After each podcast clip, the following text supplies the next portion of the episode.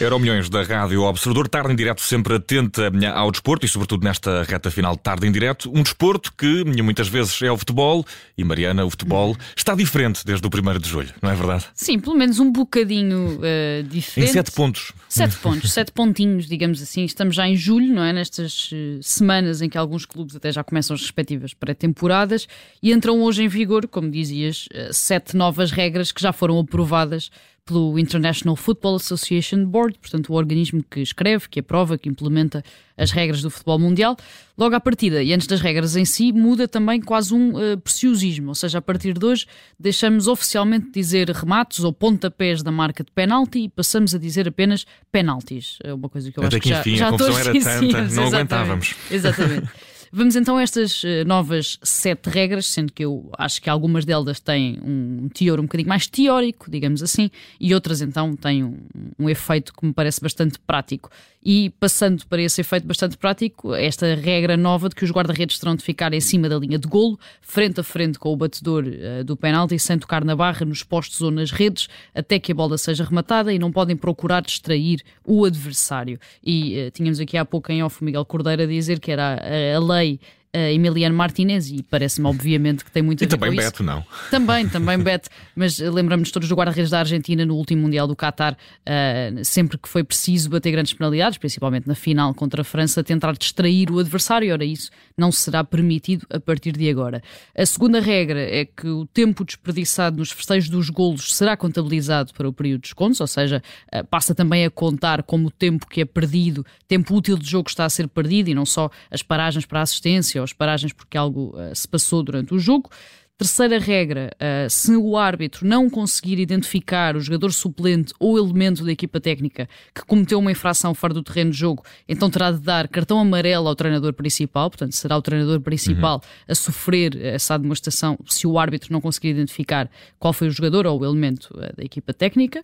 Quarta regra: se um jogador suplente ou elemento da equipa técnica estiver em campo ou interferir na jogada que dá golo dessa mesma equipa, o golo é anulado e é assinalada a falta no local onde estava esse jogador suplente ou elemento da equipa técnica. Eu acho que este é um destes casos uhum. um bocadinho mais teóricos, não estamos propriamente sim, sim. habituados. Eu agora estou a pensar no final do Euro 2016, o jogo ainda não tinha acabado e já sim, havia é bastantes verdade. jogadores é portugueses com o pé para Mas dentro. não interferiram na jogada, por isso é que eu Uhum. acho que este é um, um plano, apesar de tudo, um bocadinho teórico. Não estamos propriamente habituados a ver jogadas com interferência de jogadores suplentes. Mais depressa ou, um homem das águas se põe à baliza do que, do que sai um jogador do banco. Exatamente.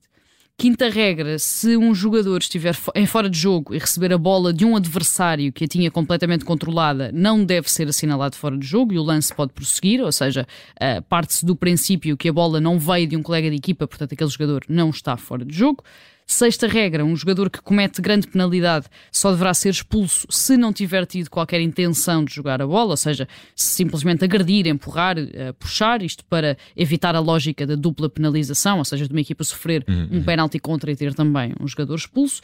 E por fim, sétima e última regra: o árbitro assistente de reserva poderá participar nas comunicações da equipa de arbitragem se tiver uma visão privilegiada eh, sobre o lance em questão, sendo que até aqui só o árbitro principal, árbitros assistentes, quarto árbitro e VAR podiam participar eh, nestas comunicações. São estas as novas sete regras do futebol, umas, lá está, com um bocadinho mais influência que outras. Eu acho que esta questão do tempo de jogo acaba por ser, eh, para, se excluirmos a questão do guarda-redes, acaba por ser aqui o que poderá ter um efeito mais prático, porque a partir de agora as equipas têm a noção de que se ficarem 2, 3, 4, 5 minutos a festejar um golo, no fim do jogo terão de jogar também esses 4, 5 minutos. Va- Vamos assistir a, a celebrações certamente mais, mais mais cometidas, rápidas, sim. um bocadinho mais rápidas e talvez com menos nota artística, que será uma pena, Uhum. mas pronto.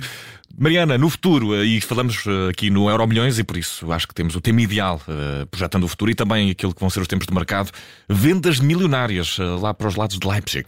Sim, nós temos sempre este, este hábito, que me parece absolutamente normal, de, de abordar, de elogiar sempre muito os clubes portugueses pelas vendas que vão fazendo, principalmente nos últimos anos o Benfica, com João Félix, Darwin, Enzo, também o Sporting nos últimos anos, com João Palhinha, Pedro Porro, Mateus Nunes e Manuel Ugarte, agora mais recentemente, e também o Futebol do Porto, obviamente, Vitinha, Fábio Vieira, Luís Dias, Danilo, e estamos apenas a falar dos casos mais recentes, das transferências mais eh, sonantes das últimas temporadas. Mas a verdade é que, eh, e olhando aqui para a Europa, este projeto da Red Bull no futebol, principalmente com eh, o Salzburgo na Áustria, com o Leipzig na Alemanha, porque também, temos de lembrar, este projeto Red Bull também tem o RB Bragantino no, Brasil, no Brasil, e o New York Red Bulls nos Estados Unidos, portanto são aqui quatro clubes, mas vamos olhar uh, para a Europa. Este projeto é o futuro do mercado de transferências circular e desta ideia de que um único grupo pode criar, formar, comprar e vender jogadores entre si para manter este projeto sustentável e obter, claro, sucesso uh, desportivo. E se olharmos somente para o caso do Leipzig e até excluirmos o último ano, ou seja, se formos apenas às cinco temporadas anteriores para este período entre 2017 e 2022, os alemães encaixaram mais de 333 milhões de euros em vendas. E aqui falamos principalmente nestes últimos anos, por exemplo, da ida de Upamecano para o Bayern, uhum. de Timo Werner para o Chelsea, de Naby Keita para o Liverpool e até de um português de Bruma para o PSV. Este verão, só este verão, podem atingir números recorde, porque Nkunku já saiu por 60 milhões para o Chelsea, Soboslai por 70 milhões para o Liverpool e Gvardiol, o central croata, que foi uma das grandes revelações do Mundial do Qatar, deve sair por cerca de 100 milhões para o Manchester City, portanto, tornando-se a maior venda de sempre dos alemães. E se olharmos para estes valores e formos juntando eh, os jogadores que ainda vão vendendo por 3, 4, 5, a ideia de que o Leipzig pode fazer 200 milhões de euros em uhum. vendas de jogadores este verão é cada vez mais uh, provável. O processo deste projeto é, é, simples: os jogadores surgem na formação ou são contratados muito novos. Se ainda precisam de uma espécie de equipa B, passam pela Áustria, pelo Salzburgo. Uh, e... É isso, Marina. Há, há, uma espécie de comunicação entre todas Exatamente. as equipas da Red Bull. Pode haver uma espécie de eh, mudanças curriculares, eh, é ganhar algum tempo. Acontece. Se estes jogadores ainda precisarem de um bocadinho de andamento desta equipa B, passam pelo Salzburgo. Daí a uns anos já estiverem prontos, então saltam uh, para o Leipzig. É mais do que natural uhum. vermos jogadores saltar uh, do Salzburgo para o Leipzig. Há o caso recente do Benjamin Sesko, que é um dos avançados uh, mais entusiasmantes, digamos assim, da nova cena do futebol europeu.